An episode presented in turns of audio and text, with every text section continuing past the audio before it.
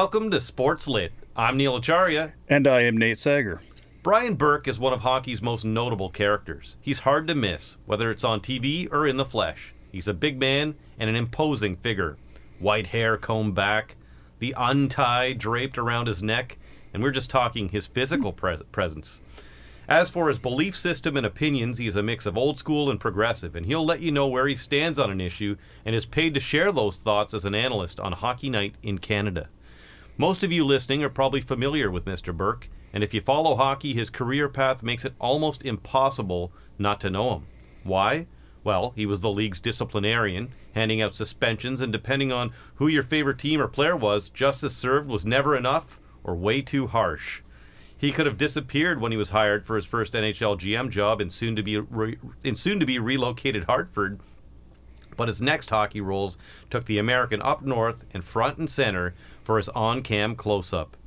When you're at the helm in cities like Vancouver, Toronto, and Calgary, you have to be ready to face the music. Brian Burke would say, strike up the band. If the research was correct, he had been planning on writing a memoir very soon after his tenure with the Flames ended in 20, April 2018. And now here it is Burke's Law with Stephen Brunt, which was released on October 13th, today, via Penguin Random House. In its 295 pages, including acknowledgments, the breadth of his experience in the game is covered from his time as a college hockey player in Maine to Harvard Law and becoming a player agent, where he pulled no punches with his clients, including a very funny dressing down of Brett Hull, which you'll have to uh, read about when you pick up the book. Of course, steering Anaheim to their lone Stanley Cup win in 2007, which was the first Stanley Cup won by a California team, that was a milestone. But his career intersects with many significant em- events in the NHL's recent history. There, there is his inside perspective on the Bertuzzi Moore incident that happened while he was GM of the Canucks.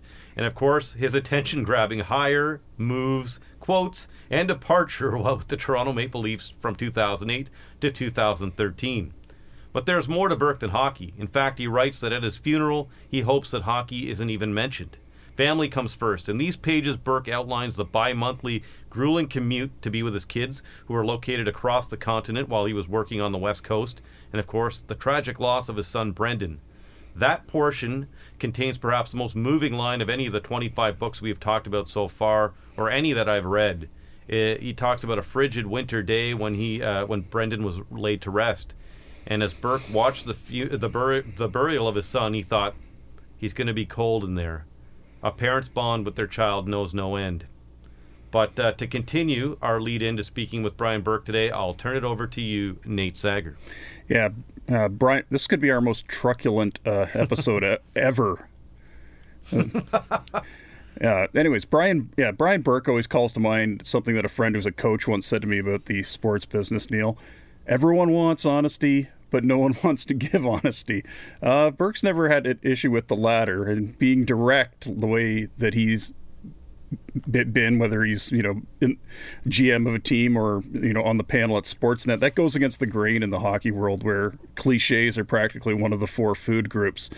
Eh, But I think that you know en- en- enriches the uh, the sport. That the product is better when you sort of have you know feuding and, and beefing in public and differences of opinions play out in public instead of some hallway down in the bowels of the arena. If you don't believe that that sells helps sell the sport, then you probably think people follow, you know, wrestling for the athleticism. But Burke, uh, you know, he's a guy who can be off the cuff, and sometimes you know that rubs people the wrong way. I think back to I think the NHL draft coverage uh, last week. I think he was talking about how when you're each team has a table during the draft when it's done in person, not virtually as it was, last week, and you have a runner, and he said something like. Oh, the worst was when you would get a girl as a runner because then you couldn't swear and people were like, "Oh, that's sexist." And he's like, "No, he's actually saying, you know, I'm just I'm from a generation was taught, you know, don't swear in front of girls and women, be be a gentleman." And if, I think if someone ran that quote back to me, might, you know, as a father of four girls and as a you know sports personality who was you know posting on International Day of the Girl this weekend, he'd probably go, "Ooh, I okay, I see." Uh, he's not you know this shoot from the hip and "Ooh, I'm sorry if anyone was offended later. Uh, hot take artist. I do believe when he weighs in on a subject, it comes from a well of deep thought from someone who's seen hockey close up in all these different capacities. As you uh, elucidated uh, earlier, Neil. Uh, and I'm not sure how that always translates into the hurly burly of you know our social media world in 2020. If you excuse me sounding like old man yells at cloud, you know the you know, people are used to you know all this messaging that's highly polished and goes through you know several layers of uh, public relations people and Brian Burke you know has stayed true to his roots in a world where being inconveniently honest is a feature and not a bug. And uh, sometimes I think that's an act of kindness to be, you know, honest in criticism and, and tell people what they need to hear, even if they're maybe not quite ready to hear it.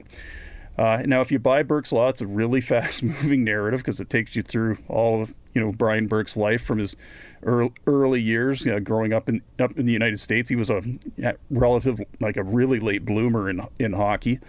Uh, you know, when he came into you know being an NHL agent when you were still negotiating, you know, signing bonuses that were in like the mid five figures. Like, oh look, I got you, I got an extra five thousand dollars and a Cliff Fletcher for it for you.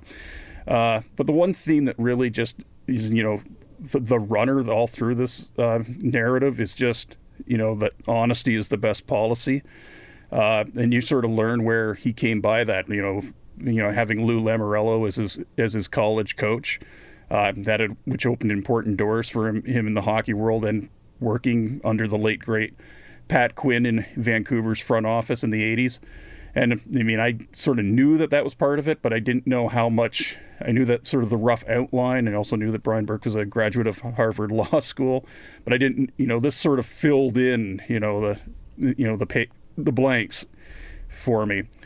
Uh, and I mean, he was also, you know, just a guy who I wouldn't say marched the beat of his own drum, but saw that you know in this cutthroat sports world, people need the sometimes the relationships to be more than just transactional. They need to be transformative, and you need to sort of bring some values into that arena. I sort of remember reading Brett Hull's book when I was in high school. Hull, Burke was Hull's agent when Hull was early in his career, and uh, Hull related that you know Burke had all these rules. You could only spend so much on a car. He turned down one of Hull's uh, teammates at the University of Minnesota Duluth as a client because the guy was like, "Oh, as soon as I sign a contract, I want to get a car, I want to buy some clothes." And Burke's like, "Yeah, we're we're we're not going to be able to work work together."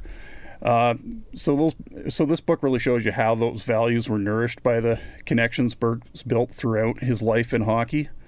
And you know, like I say, like it did make me reflect upon you know the the the value of those transformative relationships because uh, I think those are what matter at the end of the day. Uh, in sports, you know, realistically, only one team wins the championship in any given season, and you can do almost everything right and sometimes not get the end result that that you desire. So many things are out of your control. So that transformative connecting with people who wants to give you something that goes beyond just a mere business deal, I think that's what endures. Uh, think of the profile of John Cusack I recently read in The Guardian. He's looking back, you know, more than 30 years to when he was a young actor and how, you know, Rob Reiner was his director on a couple of films. And Reiner's like, yeah, I was a, I was a child star too, and gave him this little sort of haven in Hollywood, which is as rough and tumble of a place as, as the National Hockey League. So, uh, you know, we're obviously that's something that you know Brian Burke's sort of trying to get across in this book. Uh, obviously, you know, there's probably lot lots more people like that in sports than we realize. But you know, he because he's won and because he's you know stayed tried to stay true to those things, it's made for you know a very interesting book. And I think uh, that's the kind of person you sort of want helming your favorite sports teams. That you know someone who's you know true to their principles and isn't cutting corners. You know ethically and to try to get get to the top you know, you know, because if, if your team is good enough and lucky enough to win, you want to not have feel like some sort of moral conflict for years afterwards. You know, unless you're a Houston Astros fan, of course. Anyways, a couple so a couple of housekeeping items. Uh, our last guest was Sami Jo Small, the role I played. Canada's greatest Olympic hockey team from ECW Press. Our episodes, you know, we, we strive to be evergreen, but that one's topical since we asked her about you know the National Women's Hockey League, the future of you know professional women's hockey, and boom, you know I think in the last 48 hours or so, the commissioner of the NWHL, Dani Rylan Kearney, stepped down. So, you know, that's that's a story. So maybe you want to circle back. And prior to that, we spoke with uh, Jeff Pearlman about Three Ring Circus, Kobe, Shaq, Phil, and the crazy years of the Lakers dynasty from Houghton Mifflin Harcourt. And I'm not sure if there's anything newsworthy about the Lakers happening this week. but that has become, at the time of this recording, the number one bestseller in sports journal in the sports journalism category on Amazon. So congratulations to Jeff, and thanks to him again for you know gracing us with his time, time and uh, perspective. Yes, of course. Uh, if, looking back, Jeff. Um, Jeff, uh, you know, he had the the misfortune, and I mean, it wasn't his misfortune; it was a terrible tragedy. Kobe Bryant dying, and that started off, you know, just when he was about to release the book, and it it ends with the timing of the Lakers tying the Celtics for most NBA championships of all time. So it kind of came full circle in a way, and, and I think they can celebrate uh, Kobe and the Lakers together and, and read about you know who he was coming up. Uh, which is just as important as who he was, you know, in the latter half of his career. So, uh, yeah, check both of those books out and everything else on sportslit.ca. Uh, but for now, in our latest episode, uh, Mr. Brian Burke.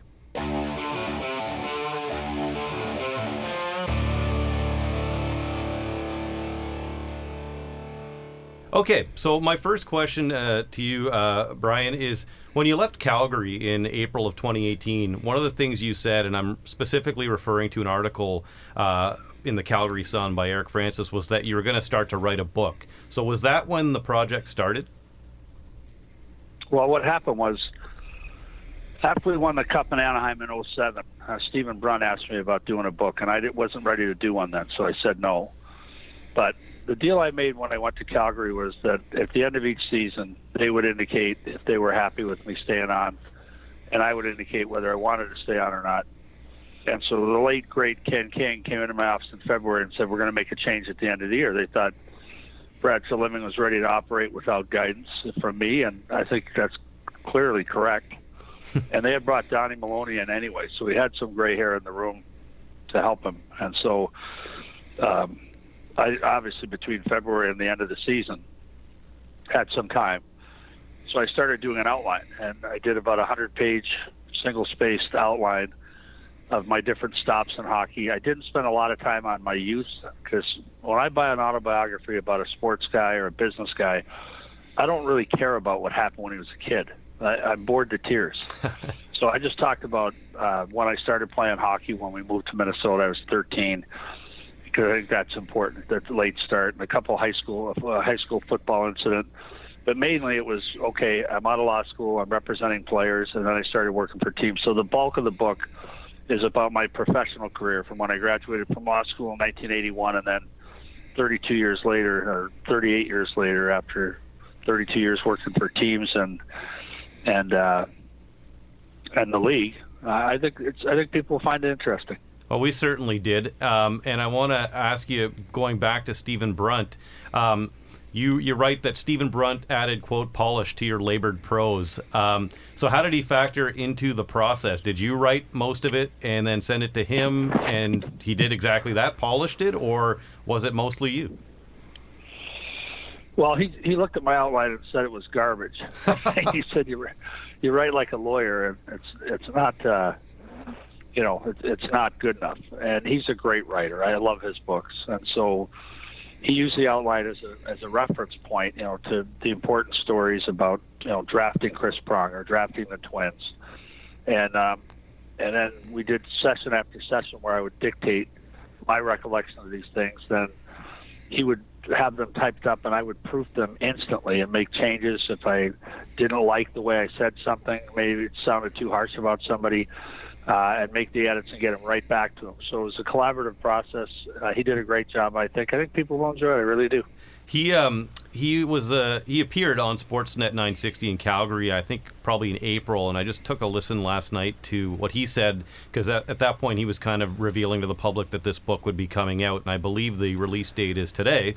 Um, and and what I, what I found really interesting was that he said that um, you know obviously he talked about your your attention to deadlines. So he said if the you know the publishing house wanted something on January 1st, you had it by December 1st. And he also mentioned that you were a, a pen and paper guy, which I was surprised to hear considering you were the guy that brought laptops to scouting. Uh, well, I can't type. I mean, you guys would laugh if, if I typed an email to you right now and you got to watch it, you would howl. and so I, I never learned. My mother told me when I when I was in junior high school that I should learn to type. So I, in grade nine in Minnesota, they have three-year middle school, three-year high school. So you go seven, eight, nine, middle school, then 10, 11, 12 is high school. And so in grade nine, I took a typing course. I paid a cheerleader to type for me. I got an A, but I don't know how to type. Go ahead, Nate. Uh, now, two key figures in, in your hockey life, uh, Lou Lamoriello and Pat Quinn, both you know unique men. Uh, but what did they each impart to you about having a you know a strong base of values, but being flexible and able to innovate because you were sort of saying neither both were ahead of their times in certain aspects of you know team and athlete development. Yeah well I, I've, I've been blessed. Uh, my dad was a major influence in my life. He's gone now but he was i still miss calling him for advice. Uh, he didn't understand the hockey business at all but he was a successful businessman and he had general principles that he would you know remind me about he was a great help but the three guys that impacted most of my professional life were first Lou. I played for Lou for four years. Lou is the reason I went to law school. Uh, I owe him so much. I was a walk-on freshman. I didn't get any money. He put me on a half scholarship after my first year, and then a full ride my last two years.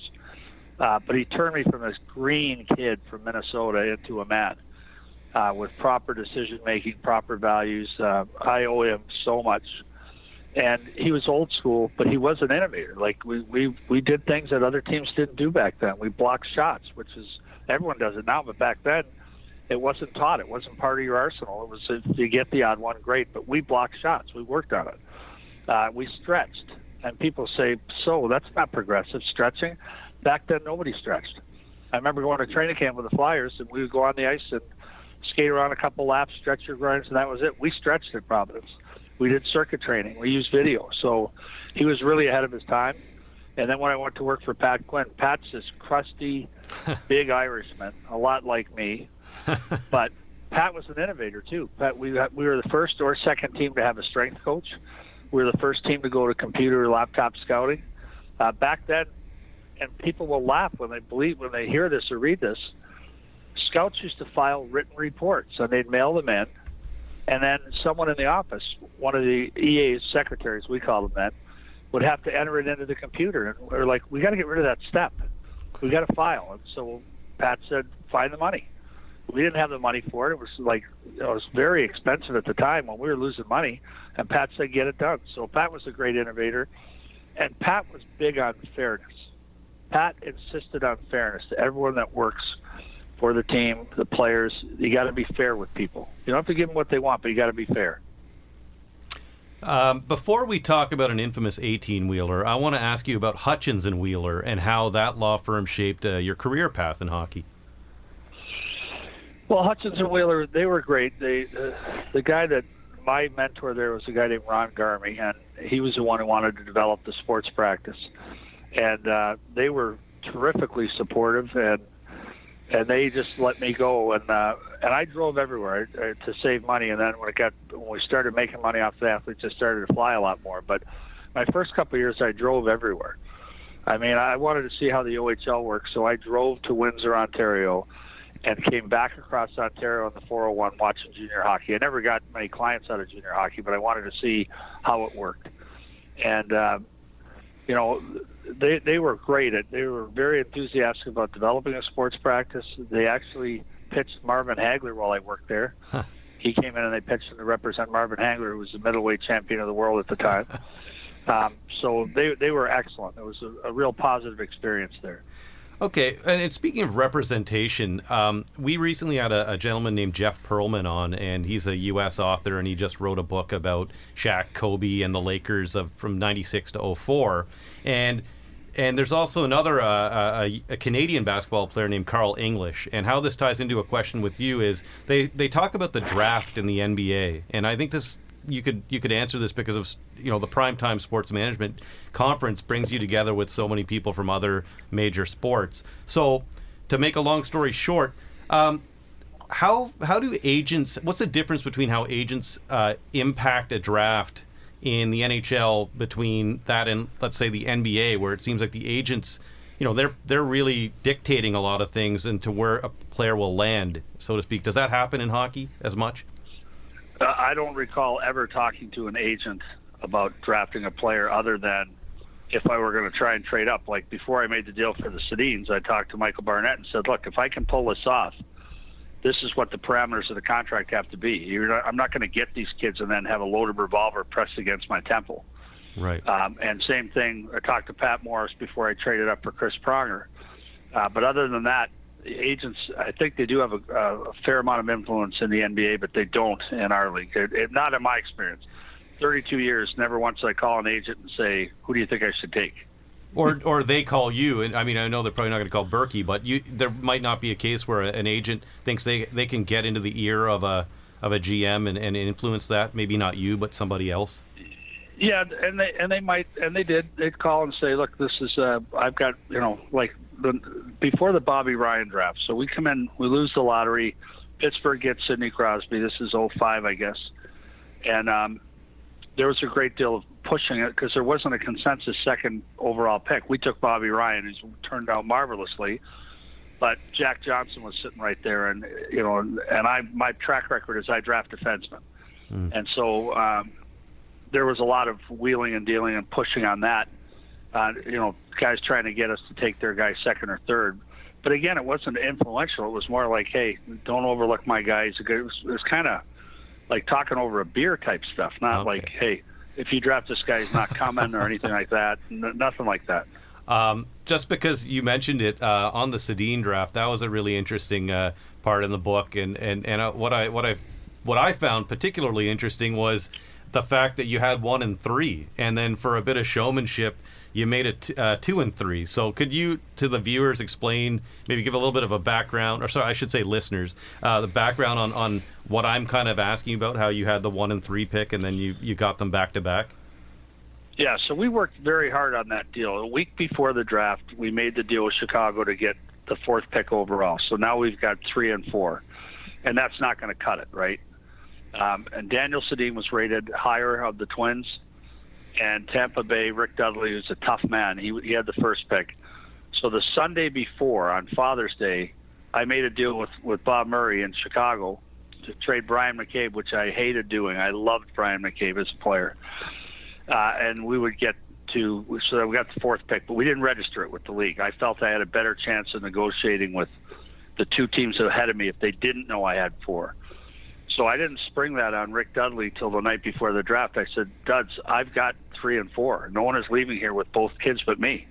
and he said, You can take Danny Sedin if you want. And and they're taking Patrik Stefan at two, is going to Atlanta. Then I'm going to take Hank.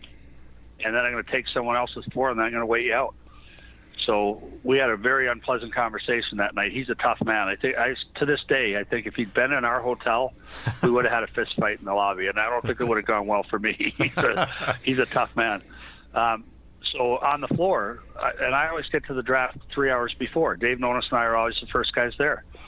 So we're sitting at our table, and I, I told my wife when I went to bed that night, I said, I'm getting fired. if Rick Dudley doesn't make this deal, I'm getting fired because number four pick was Pavel Brendl who we didn't like at all.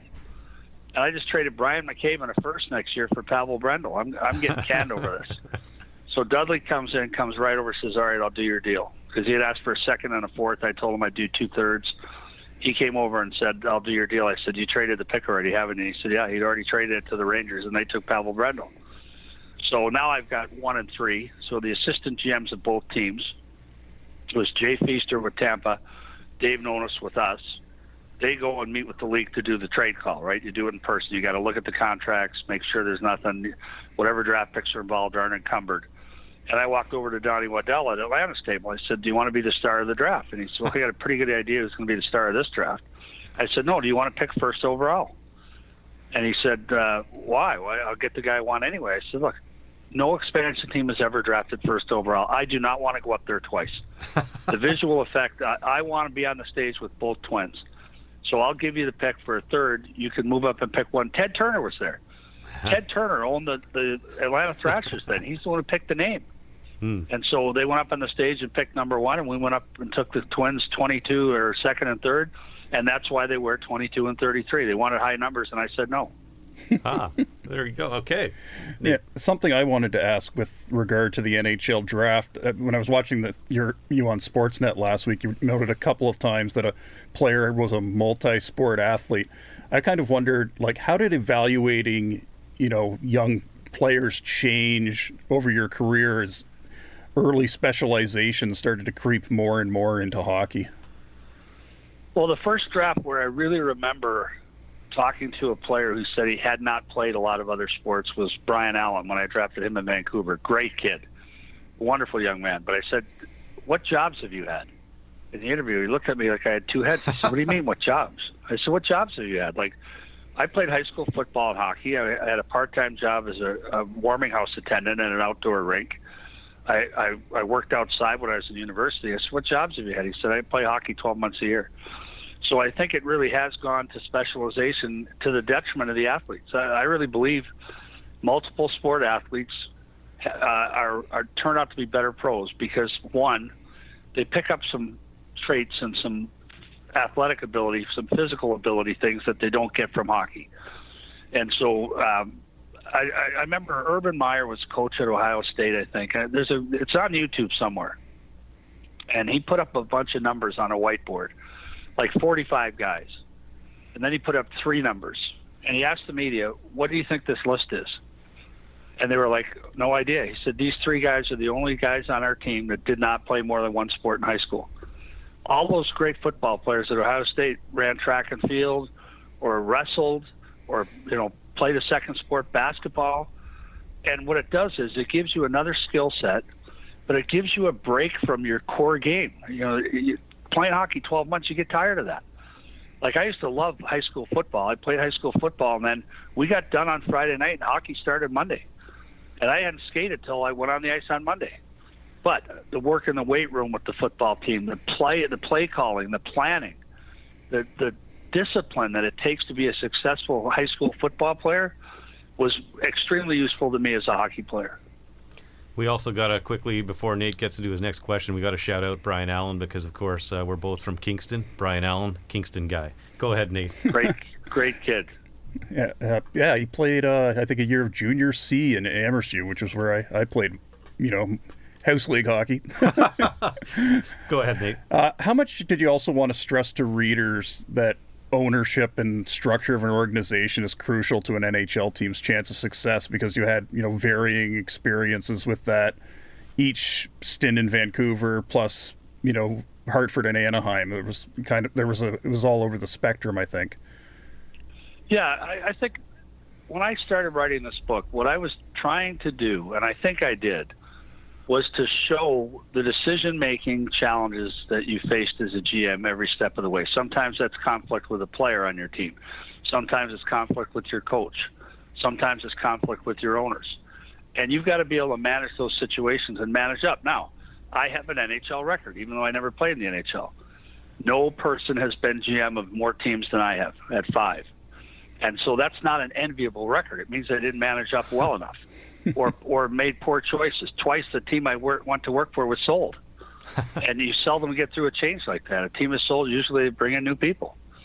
So, um, you know, I said after I got fired in Toronto, and and and again, I want to be accountable. If I'd won more games, the new owners in Toronto would have had to keep me on, but I didn't win enough games, so they made a change. No problem. And I'm not bitter about any of the places I worked. I'm grateful for the chance to work there. My dad taught me that when someone offers you a job, the first thing to say is thank you, even if you're not going to take the job. Because someone said to you, you're important enough to us, we want to hire you. And five times that happened in the NHL for me, and I'm grateful for that. So, but I, I think someone reading this book should get some sense of the magnitude of the job. It's not just drafting well and developing well. It's maintaining relationships with your farm team coach. It's putting the right people at the right chairs, and then handling ownership when they when they don't like what you're doing or if they try to interfere. And I think I painted a pretty good portrait of that without throwing anyone under the bus. Building on that, hockey fans will remember your exit pressers and a whole uh, bunch of other pressers as well. Um, and and in those exit pressers when they happened at the time, those press conferences, it looked like you wanted to say more. So was part of the excitement of writing this book having a chance to really explain things like you did with your departure with the Leafs and maybe a little bit about the on the Vancouver side. Was was this book finally a chance now that you've left that part of the game to to kind of I, I don't want to use the word unleash, but just set the record straight from your perspective? Yes, for sure. Set the record straight. Because uh, the story I t- that I tell in the book about Teemu, when I left Anaheim, ownership made that change. Everyone thinks that I left to come to the Leafs. I didn't leave Anaheim. I was in the final year of a four-year contract, and I said I will honor this contract, but I'm not going to sign an extension. I was flying back to Boston to see my daughter every other weekend for 11 years in Vancouver and Anaheim combined. I flew back to see my kids two weekends every month. I don't know any dad in any line of work that's done that, let alone a guy running a pro sports team. I missed a playoff game one year in Vancouver because I it was a weekend with my kids and my ex couldn't switch. So to me, that's why I said I can't stay here. I can't stay on the West Coast. I've, this is 11 years now, and so they said they wanted someone who was going to stay, and and they wanted him to take over Bob Murray. That's how I left. When I went back for the 10-year Cup reunion, Teemu Selanne says to me, "Oh, nice you bailed on us to go to Toronto," and I said, "Let's go." Went outside on the deck and had a cigar with him. I said, "You got to understand what happened. I didn't bail on you guys. Ownership made a decision, and their enti- ownership's entitled to do whatever they like." But I didn't bail, and, I, and Teemu said the guys don't know that. I said, well, you got to make sure they do. Right. And and just how grueling was it went to make those uh, you know cross continent commutes regularly in order to you know strengthen the bond with your children? Well, what I told my kids when I took the Vancouver job, I said, "You will not lose one day with your dad. I promise you that." And I kept that promise. And I paid for all those flights too. Nobody paid for my travel uh, until the very last stop. The Calgary Flames did because I would often, or not often, always combine it with a scouting trip or a media appearance. I'd go to a Leafs game. I'd go to a junior game, and so they felt there was a scouting component to it. Uh, and that's that was the only team that paid. The rest of the time, I paid for those flights. It was uh, probably over hundred thousand dollars over the years. And so, in the first couple years in Vancouver, they had a flight on Thursday night. Air Canada had a nonstop to Boston. Get in at ten o'clock at night. It was a lifesaver. No customs till you get off the plane, whatever. Then they it was always empty. I'm saying they can't continue this flight, so they got rid of it. So now you got to fly to Toronto, go through U.S. customs, switch terminals. You needed to leave two hours between landing and takeoff in case there were any delays. Your flight from Vancouver's late. So now you you get through customs, you run to that. Remember that crappy little terminal where all the U.S. Oh, flights left yeah, from? yeah, yeah. You get on a crappy little plane to Boston, and you leave at you know on Thursday morning at nine o'clock. You get back to Boston like three thirty, four o'clock in the afternoon. Go scout a game because I didn't get my kids till Friday, so I'd go to a college game, and then I'd pick up my kids Friday. I'd go food shopping and start making dinner, and then pick them up from school.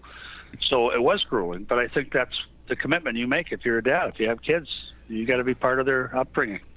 I'm gonna I'm gonna go back to uh, Brunt here and um, just ask you. You know, there's tough sections of this book, and he spoke of that process in the radio interview I alluded to earlier. So he talked about trust during those times when you were explaining some of the more difficult parts of the book. I just wanted to to get you to expand on that relationship of trust when you had to go to those hard places uh, in the narrative. Well, uh, I didn't know when I did the book with Penguin. I did not know that they wanted me to read the book onto an audiobook. and so no one told me that. And so my agent Rick Broadhead called me and said they want you to set up times in the studio to go in and read the book. I said I'm not reading the book. I've already read it like nine times. I, I don't want to read it out loud. Right. And he said, well, people much prefer the author to read the book. So we worked out a deal with Penguin, and I went in and did the book. So again, like he said, they set aside four days for me to read this book. I did it in two. Um, but the part that you'll hear, even if you listen to it on audio, the part I struggle with is the chapter about Brendan. So, as people know, my son passed away in a car accident not long after he came out very publicly as gay. Uh, died in a car accident with another fine young man who was in the car with him, and they were in a snowstorm, and Brendan was driving, and and he died in a car accident. So, you know, writing it down is hard enough, and we had to stop. I think a couple times while we were dictating that part. But reading on the audiobook, you'll hear if you ever bother to listen to it the difficulty of recounting that that night and those days. I mean, it was you know I was at a junior game. I was in London, Ontario, watching Nazem Kadri, and I got the phone call and drove home and had to fly to Indiana and retrieve his body and take it back to Boston. And that's not a, a easy time. It was a terrible time then, and it's not easy to talk about even now. So that you'll hear if you listen to the audiobook. That I struggled with that. That was hard to get through. And yeah, I trusted Stephen and I told him the story and I like the way it came out, and, and I will stress, I tried to get everything right in this book. I'm sure there's errors. But when I talk about the Sedin deal, I had Dave Nonis, who was by my side through the whole thing. You know, is there anything in here that's not accurate? Is there anything in here that's wrong? Because I want the book to be factual. Now, people will point out this was wrong, that was wrong, and that's just old age. That's just 30 years of the business, and you're telling stories that happened uh, they're actually closer to 40 years. So you're telling stories about when you represented Brett Hull. You're going to get some stuff wrong. But I tried wherever I could get a second party to verify a section, I did. Um, you do have the book with you right now, correct? No. Oh, you don't? Okay, sorry, Steve. I'll have to edit that part. We were actually going to get you to read uh, some of the book, but since we know you hate reading uh, your book, uh, we will we'll skip that part. Um, um, I had to I had to sign 500 books. I'm telling you, some of the books uh, you get to you do 100 books, and by the 100th book, my handwriting is like a first grader's. so I apologize. Some of the people that signed up for this virtual event with Indigo to get an autographed book, it's going to look like a first grader did it, but I did sign them all. And I had to return them all, so I don't even have one copy of it here. Ah, no, I mean, it, I, people want to read it, and I mean, just touching on that too. Um, uh, and I appreciate you answering that tough, tough question so candidly. Uh, you are doing an event coming up, right? Uh, with the with Mr. Brunt down. Uh, I don't know where it is, but you guys are, are doing some sort of a in-person conversation about the book. Is that is that right? I think it's all virtual. Oh, virtual. yes, yeah. there, I think there's people that bought tickets yeah. online, yeah. and I'm going to. My agent would kill me if I don't have this information in front of me so I can tell people what it is. It's, it is it is on. Uh, I think it's the 19th. Monday, October 19th. Yeah, yeah, Monday, October 19th at seven o'clock through Indigo. I, I and there, it's a Zoom call with the, a number of people who bought tickets and want to ask questions about the book, and they all get an autographed copy. I will say to uh, to our listeners that are used to listening to our authors read a, a section. Uh, I there is a section online, I think, at the Penguin Random House uh, website where Burkie reads about five minutes. Uh, I think it's the Anaheim Cup run portion that's online, so you can go there to listen to that. Um, but Nate, uh, I, I, believe you're you're up next. okay, uh, one one section I was really interested in was what did you what what was uh, it was the section, of course, about the Canucks in 2004, Todd Bertuzzi and, and Steve Moore. Uh, where what did you sort of want to set you know correct or set straight when trying to convey what was going on at that time because it was such a one of those emotional flashpoint things and you know you know uh, lots of strong opinions but at the end of the day you know think you know there's there's there's what really happened well the, what well, the story I've told is what really happened from my perspective in real in real time I was at the game that night I was at the prior game in Colorado where we we had an incident free game and I think just you know th- this never should have happened to Steve Moore. No question about it. You can't look at it any other way. But Todd Bertuzzi had good intentions. You know, he just he thought he was sticking up for his best friend and his line mate, Markus Naslund. He saw Steve or uh, uh, Sean Pronger come out and try and start a fight with Steve Moore, and then he went after him, and then he he sucker punched from behind. It's unacceptable. But just the the the notion that the price that Todd Bertuzzi had to pay for that, to, in my mind, was was grossly out of line with the actual act. uh, and how the injury occurred. And and it's not. I don't want to get bogged down in it, but that that is truly. You, you get one of you guys asked me earlier if I'm trying to set the record straight. That is truly an effort to set the record straight on what really happened. And it is true that Bertuzzi never was the same player after either. Um, you know, if you watched No. him or, or, or saw him, I mean, I, I don't think he did much press. I mean, if he was at a morning skate, he'd kind of, you know, he'd disappear, and, and he wasn't as physical on the ice. Yeah, and I, I, I said in the book, Richard Peddie told me afterwards, after my son died, I was never the same, and I was making a, a concerted effort to appear to everyone around me, most especially my kids, that I was the same, that we were going to move on and everything was normal. And Richard Peddie said, "You can't go through something that life changing and not be affected adversely," and he was right. I realize it now. But same with Todd. He went through that, and I just I don't know how you go on the ice and not think about that for the rest of your career.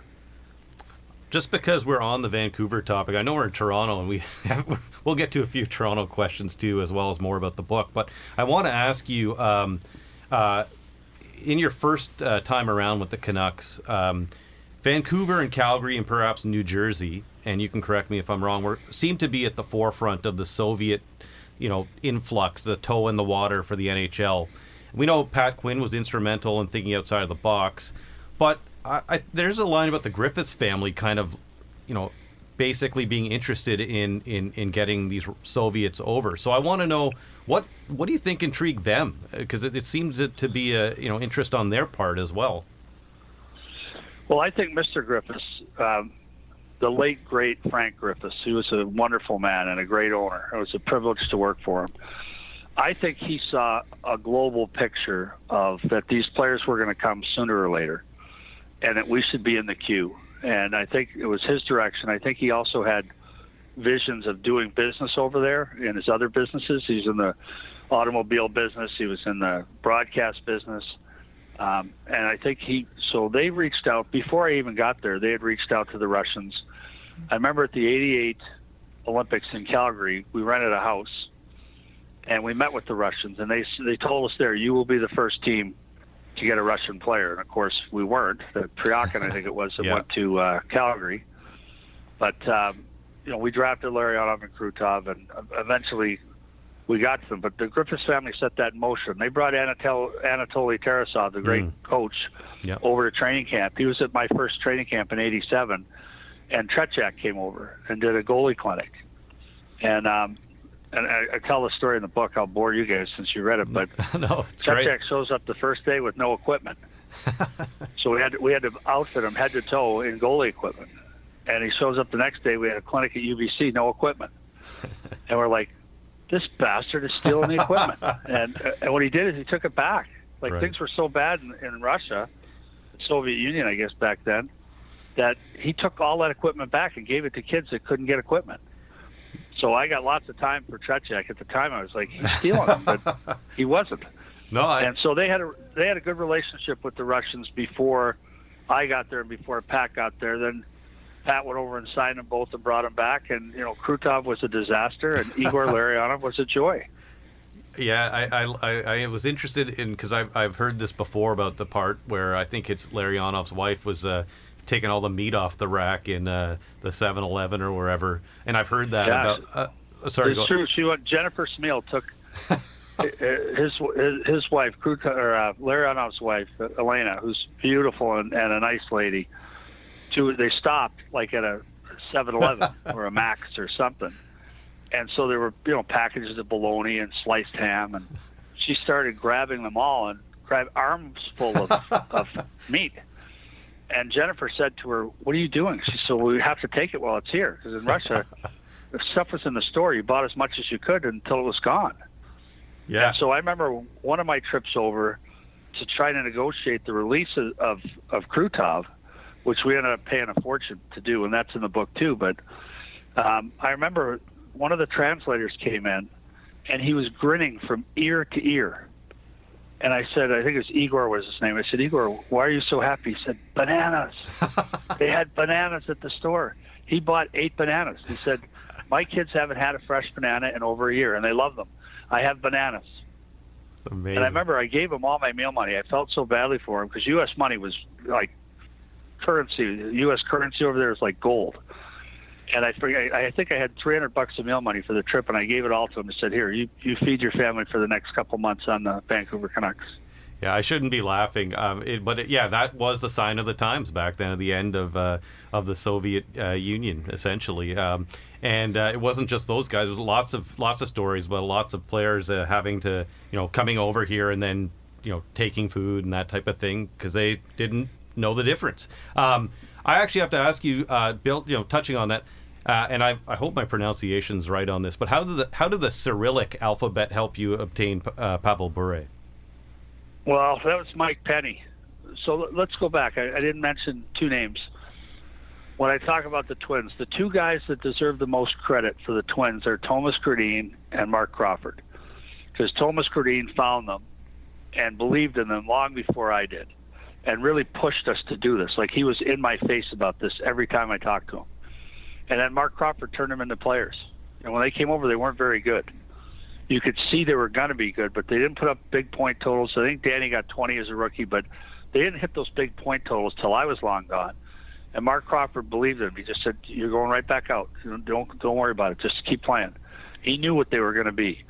Uh, and on the Pavel Bure thing, that Mike Penny deserves the credit for that. So he, if he played 10 games or more that year in in a, in a top Russian league, he was draft eligible in any round if he played fewer, he had to be drafted in the first three rounds. So the Russians put out official statistics that said he played nine games. But Mike Penny had a contact in St. Petersburg who said, no, he played two games here in St. Petersburg. He's played 11 games. And they faxed us the game sheets. And they were in Cyrillic alphabet. But you can see Bure, you know, it looks, he clearly played those two games. And there's a there's a great backstory which I'll come back to. But anyway, so we took him in the sixth round. And people stormed the stage. There was this outrage. The, the, the late, great Jack Button is at the front of the stage yelling at Mr. Gregory, he's not eligible. And Mr. Gregory said, you can draft anyone you want. If he's not eligible, then they forfeit the pick. But we were pretty comfortable. And the league investigated it for a year and then gave us Pavel Bure. They said the pick stands. Now, the backstory about that that I think is fascinating is Glenn Sather – who was the GM of the, our divisional hated rivals, the Edmonton Oilers, had the same information. And he called the NHL. They told me this. Slats never told me this. He called the NHL and said, You should uphold the pick. We have the same information they did. He played 11 games. So that's a, a rival in our division doing the right thing. So there is some honor in this game. Absolutely. And, and that discrepancy was that, looking back, was that maybe a case of the Soviet Union trying to hope to hold on to Pavel Bure for a little bit longer? Yes. yeah, he had a year. He had a year remaining on his contract anyway, so they were they were going to try and make him stay, and then uh, extract big money for anyone who wanted to take him out of there. And and uh, obviously this is a I, people should know you mentioned Crawford and Grad. I'm wearing the early '80s Canucks jersey with the V and no crest on the front. So.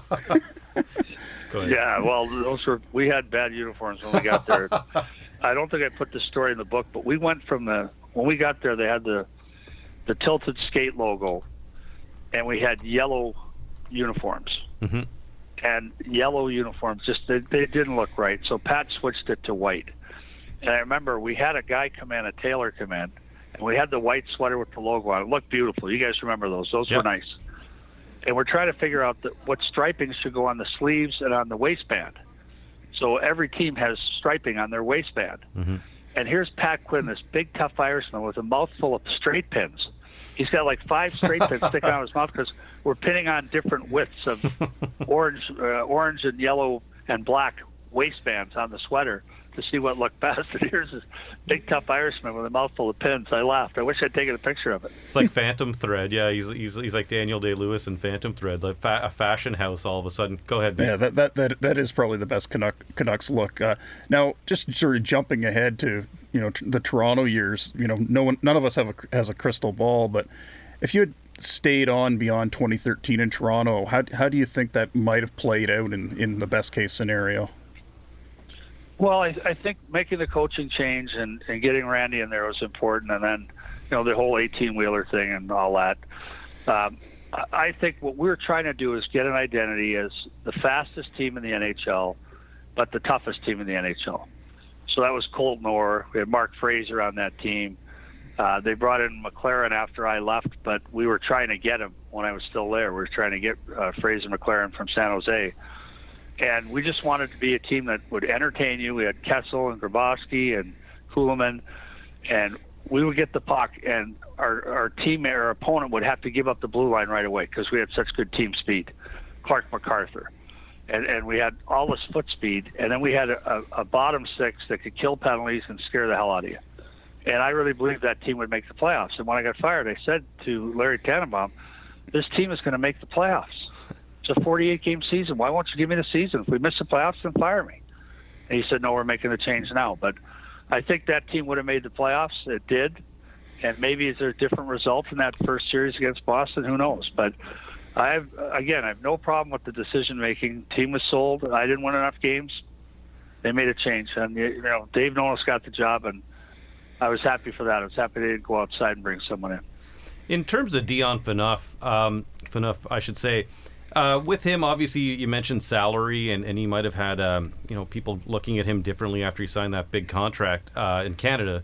But uh, do you, do you feel? I think the common consensus is that Dion Phaneuf never was the the physical, hard hitting guy he was in junior. And do you th- do you is that is that something you agree with? And do you think he changed his game in some way uh, for uh, to his own detriment when he came into the league? Because he didn't seem to be a guy that engaged in the physicality in the way people thought he would.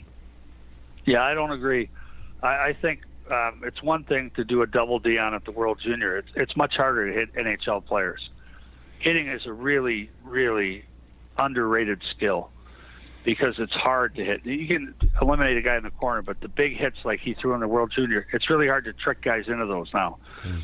So I, I talked to my players about this. Say, look, if you want to be a big hitter, you got to move your feet long before the puck gets to the guy you want to hit. You've got to anticipate he's going to get that puck and get close enough to him that you can close the range on him and get him. And so there's a lot of thinking that goes into it. I thought Dion was was a really good player for us. I think the Canadians can't stand big salaries when the team's not doing well.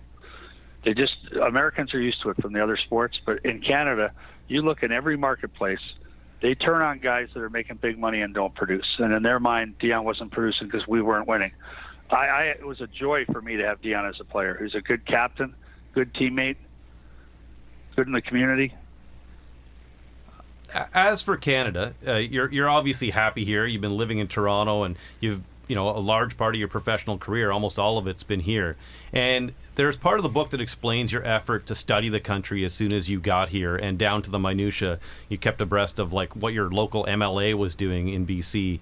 Um, so are you basically saying that um, you, you, people have to have to earn their their right to have an opinion because you know you obviously have a lot, you speak your mind. So is there is there a process of earning that?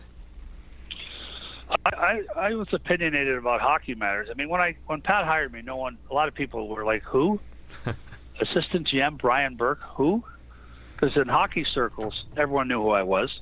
I had great success as a player agent, and teams liked when I represented their players because I was hard on my players. If a guy had a bad game, I would be in his face worse than the coach would. Very different from today. I would go right. I remember Gates Orlando was a guy that had some great years in the American League I went to watch one night in Rochester. He, he had a terrible game, and he came out, mm-hmm. and he was physically afraid to see me. he got about ten, he got ten feet away, and he said, "I know, I know." I said, "You might as well buy a, a McDonald's here. You're going to retire here. You're never going to get out of this league playing like that. You got to work harder than that." So, the teams, the, the guys I dealt with, liked the fact that I would fight for the money, but then I would do the right thing with the player. So, what my point on that was you're, you're moving to a foreign country, so you're American, and there's a steady current of uh, undercurrent of anti-Americanism in Canada. Mm. We hmm. well, it, it, when um, uh, U.S. in the World Juniors in Toronto, when the U.S. played Russia, Canadians cheered for the Russians. Mm. You know, like who would have thought, right? Mm. Whereas Americans, if Canada's playing the Russians, they're cheering for Canada. Right. They're, they're never going to cheer for Russia. So, but I think when you move to a new country, it's your job to fit in. It's not. It's not. It wasn't Vancouver's job to accept me. I had to fit in. In my view, I wanted to pass for a Canadian, so I read the paper cover to cover every day. I knew the high school, the girls' high school teams that were doing well in basketball. I knew all about the local politics. I read the paper cover to cover. I listened to the radio, and people were impressed with that. They're like, "Here's a guy who clearly wants to fit in and be part of the community here in Vancouver." And then I got my Canadian citizenship. I applied to upgrade my immigration status the first day I was eligible every time. So I came in. uh, I came in under a special visa, uh, special qualifications. My dad used to say special education, but it was special qualifications. So I had a Harvard law degree, unlikely to be a, uh, a drain on the province, unlikely to be a drain on the on the country. So I got my job. They couldn't have got me in as a hockey guy because they would have had to prove that no one in Canada could do that job, and there's a whole bunch of people who could have done that job. Right. So, uh, three years to the day after you after you're there on a legal visa, you can apply for landed immigrant status. Mm. That day, I drove down to the Peace Arch Crossing. You have to leave the country and come back in, apply for landed immigrant. That day, in a horrible rainstorm, I'll never forget. I went down, applied for landed immigrant status. Then two years from that day, you have your eligibility to become a Canadian citizen, which I did, and very proud to be a Canadian citizen. And I have worked in Canada almost my whole life. Every t- every time I've been offered a job in Canada, I took it because I love the passion for the game here, and it gives me a platform for my charitable stuff.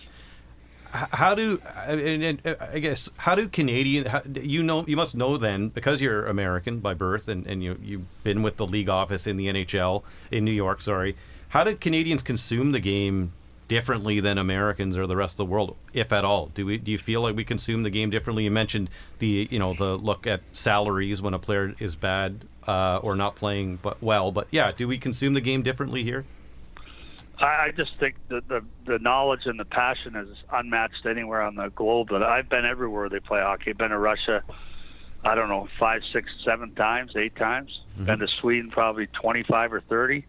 Finland probably twenty.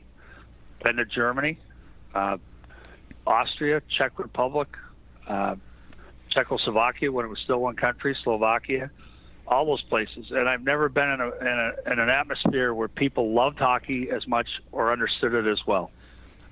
Mr. Burke, I know we're uh, we've got you uh, on a limited amount of time, but uh, I do have a few more questions. So, if you will, uh, we we will just go ahead with those if that's okay with you. Um, Yep. and um, so, uh, going to your current job now in terms of consuming hockey, and we're talking about Hockey Night in Canada, there's a couple of passages I want to read. Uh, so, first of all, uh, you're featured prominently in Dave Shoalts' Hockey Fight in Canada. You're the first person mentioned in the in the entire book. That book came out a couple of years ago about the uh, fight for Hockey Night in Canada and how it eventually moved from CBC to Sportsnet. Um, so I, I want to read this portion to you and then ask you uh, about your assessment. This is on page 10 of the book, and it, it the, I'll preface it by saying he's talking about how you know you're running the Leafs at this point, and you know you're happy as anyone would be that you know they're getting the biggest ratings and and they're on every Saturday night. But then it goes on to say. Um, uh, but Burke was unhappy in the extreme with Cherry and MacLean over what he saw as unfair criticism of him, the Toronto Maple Leafs, and their head coach Ron Wilson. The irony was that Burke's approach to the game was almost the same as Cherry's a large, tempestuous man who favored an unbuttoned appearance with his tie, perpetually draped around his neck rather than tied under his collar. Burke liked big, tough, physical players who could not only skate with their opponents, but pound them into the boards as well. So, um, I want to ask you. I mean, do you feel that um, that's an accurate assessment? I mean, were you kind of not happy with, with the way Hockey Night was was treating the team at the time? Well, a couple things. First off, I've always had a great relationship with Don Cherry, uh, with notable exceptions. There was a time where I, uh, I, Doug Lidster was playing for us when I was an assistant GM, and he made a mistake of commenting that at the end of the year he might entertain free agency. And I said that uh, I didn't want the young players reading that. I know the business. Wait till the end of the year and then do what you have to do. And so I offered. I said if I were his teammate, I'd fight him in practice tomorrow. And Grapes went nuts. Grapes said, he said, Doug, I'll, I'll be there with you to fight this guy. So we had a couple of tips like that. But I did a couple of charity things with Grapes when I worked at the league, and I, I really respect and admire Don Cherry. And um, so it was a little bit. I think the book, the story about that meeting, which was in Ottawa, Mm-hmm. was all the Canadian teams were upset. Right. Like it wasn't just the Toronto Maple Leafs. Everyone was upset with a lot of the coverage and the things that, that went on. So when I finished talking, Vancouver said we echo completely what Brian Burke just said. Ottawa jumped on. Murray Edwards flew back from Europe or something just to be at that meeting. We didn't feel that the right emphasis was being put on the right stuff in the game. And so it was a unified Canadian effort. It wasn't Brian Burke against these guys, and it wasn't that personal. It was against Ron MacLean and, and Don Cherry. It was more how are, how are we presenting the game? And so it wasn't that that I would the only thing I would say, and, and I respect that writer very much. Mm-hmm. Um, but the only thing I'd say it wasn't the Toronto Maple Leafs against Hockey Night in Canada. It was all the Canadian teams objecting to the way the game was being presented at that time. And and now that the skates on the other foot, with you being on the TV side of you know Hockey Night in Canada, uh, how how do you, how uh, to what extent do you think those changes have happened with the program? Well, I, I I will tell you this: the one, the two things that impress you the most when you go to work for Hockey Night in Canada is the quality of the support staff. So, like my bosses are very helpful. If they think I'm doing something wrong, they get in my face. If I do something right, they tell me right away. But they've, they, I've got a coach, Bob Babinski. We've got a media coach who, yep. who watches your performance and comes in and makes you go through them and watch the video and say you got to be more forceful here. You got to end with a stronger finish. So they try and make you better. Uh, so that's number one. Number two is I don't think people realize how hard tellers and people work. Mm-hmm. Like the preparation, like you go in for a game on hockey night, you're talking to the producer Brian Spear on Friday, and you say, here are the topics, or even Thursday. Uh, here's something that happened in the game last night. I want to talk about it on Saturday. Can you cut this footage? Uh, look at there's four three on twos in the second period of the game tonight. I'd like to show them all on Saturday.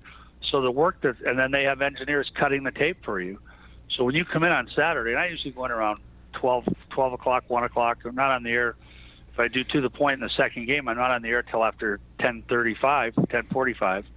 Uh, but we're in there preparing, and you're reading the notes every day. So we get the clips. You get the clippings from every team and every market in the NHL it's about four hours a day to read them through. Hmm. So you're doing that, and then you're watching games and, and making notes. And so when you go in on Saturday night, the product that you people see, mm-hmm. that you know fans in Canada see, is very, very carefully researched, and we're trying to make the right points. I think we use video very well, better than any other any other station or any other network. Um, like are in between. Like if you look at the difference, NBC does a good job but we do way more replays. We show more. Here's what happened. Here's what went wrong. So I'm imp- impressed with the professionalism, the leadership, and the work ethic at Hockey Night. It's staggering the amount of work that goes into a broadcast. Do you think the league is is is more satisfied now with the with it at Sportsnet than it was at CBC? Uh, you'd have to ask them. I, I, I think they're pretty happy. Okay. Uh, my final question to you is: um, you're you're a history major and uh, a history buff, and history is said to repeat itself. Well, with that in mind, how do you think we're going to look back on our on this tumultuous time we're living in right now? Is it going to be a footnote? Uh, is is it going to be a chapter? I mean, we're living in in, in, in what seems to be a, a kind of a divisive time. So, as a history buff and a history major, how do you see this time playing out later on when we look back at it? Well, from a hockey standpoint, the NHL has done unbelievable work to award a Stanley Cup after a season like this. To put the two bubbles together, to produce the no negative test, to do the stage one, stage two, stage three was remarkable. Hmm. But we're still in the pandemic. It's actually getting worse here in Canada and the States. Um, we've dialed it back here in Ontario. And so I think it's going to be a couple chapters, but I don't think – the league they get an A they get an A plus for what they've done so far, but I think history will judge what happens next as just as important. Okay. Is how do you get a season in? How many games? How do you manage the COVID nineteen until there's a vaccine? Uh, the staggering loss of revenue to the teams is a big challenge. The cost of testing, like I don't, the, te- the testing alone in the bubbles was in the millions and millions of dollars. Mm-hmm. Like those tests are 110 bucks each and they were they were they gave seven thousand in two weeks in the bubble here in Toronto. Do, right. do the math. So it, it's, it, I think they have a, a A plus is their grade so far, but I think history will look back and say, okay, you got through that. That was remarkable. Now, how do you play this next year? Right.